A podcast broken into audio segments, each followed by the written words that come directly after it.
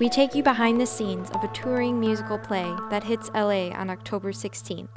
It's called Dreaming Sin Fronteras, or Dreaming Without Borders, and it tells the true stories of undocumented youth fighting to make their dreams come true.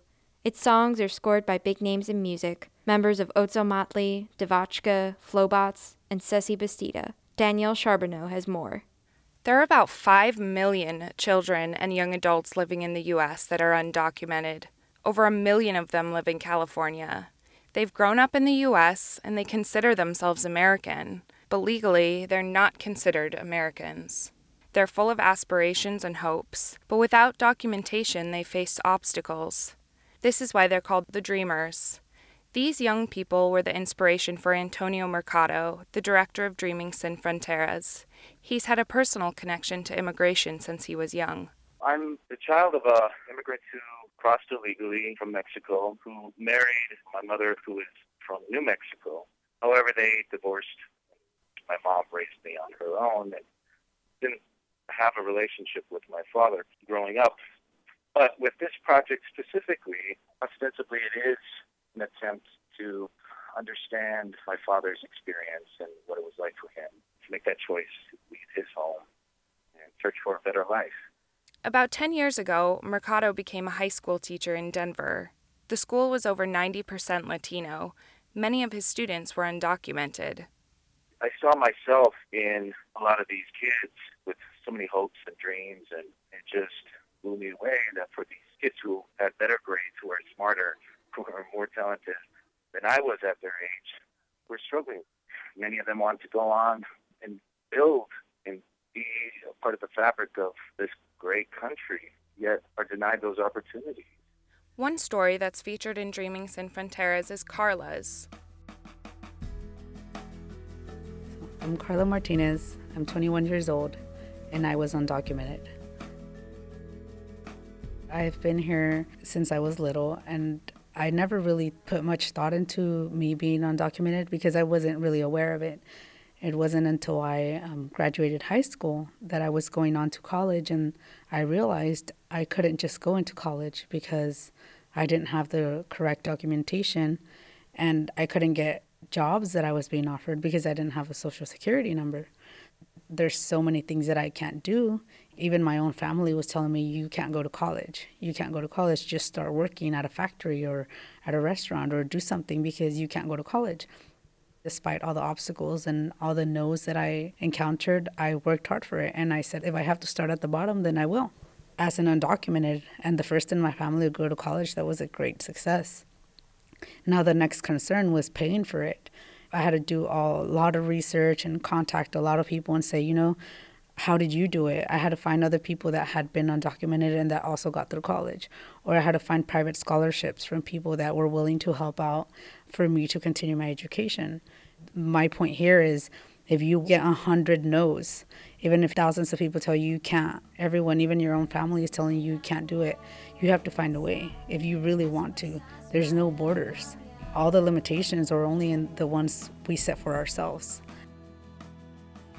My story will be featured on Dreaming Sin Fronteras because I was able to break those barriers.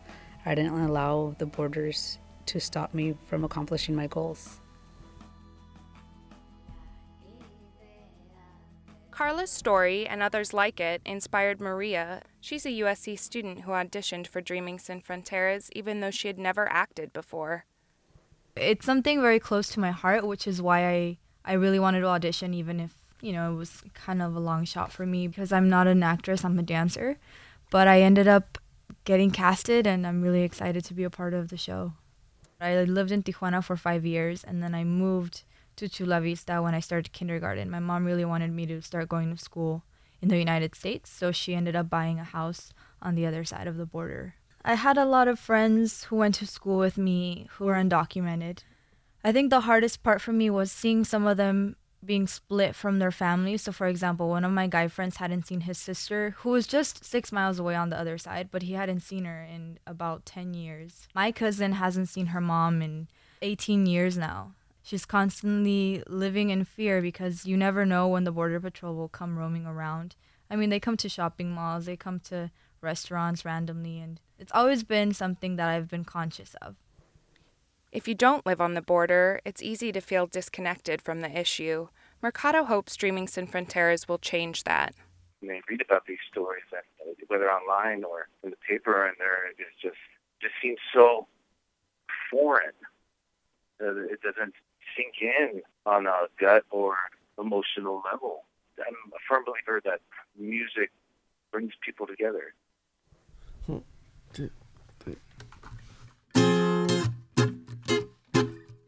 Here's Raul Pacheco and Ceci Bastida, who wrote music for Dreaming Sin Fronteras. Deseas orgulloso estar del pueblo I am on this project as a producer and songwriter and having a great time doing it. Being from Tijuana and talking about immigration issues since you know since my first band a long time ago, it made sense to me to be a part of it. Basically, I just started writing some songs with them. For us, the issue of immigration, for me, the issue of immigration is one of human survival. The idea of these countries is very unnatural to me. Immigration has been a thing that happens since the beginning of time. These borders that we put up don't always serve humans.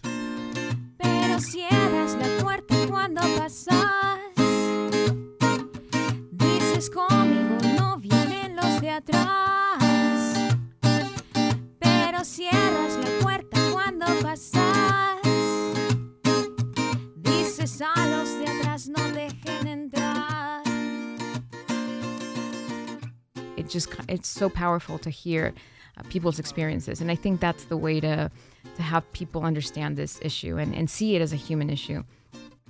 People who, who leave their country, who try to, you know, make a life for themselves in a different country, especially when it's a different culture, they're heroes to me because I can't imagine doing that. Leaving your life, leaving your family, giving it all up to try something new in a different place with a different language, with a different culture, with tremendous obstacles. And I think these people are extremely brave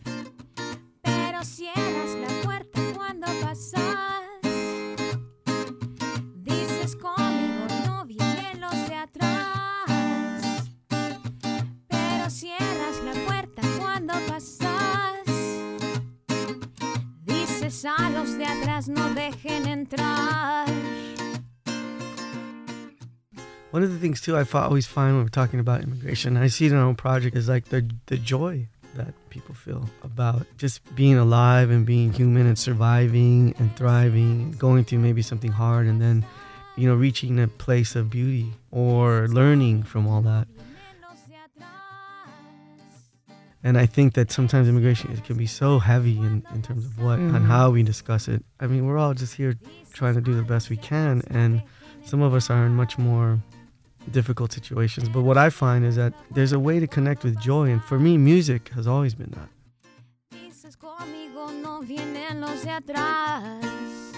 Dreaming Sin Fronteras is a Visions and Voices production. You can see it at USC's Bovard Auditorium on October 16th at 7:30 p.m.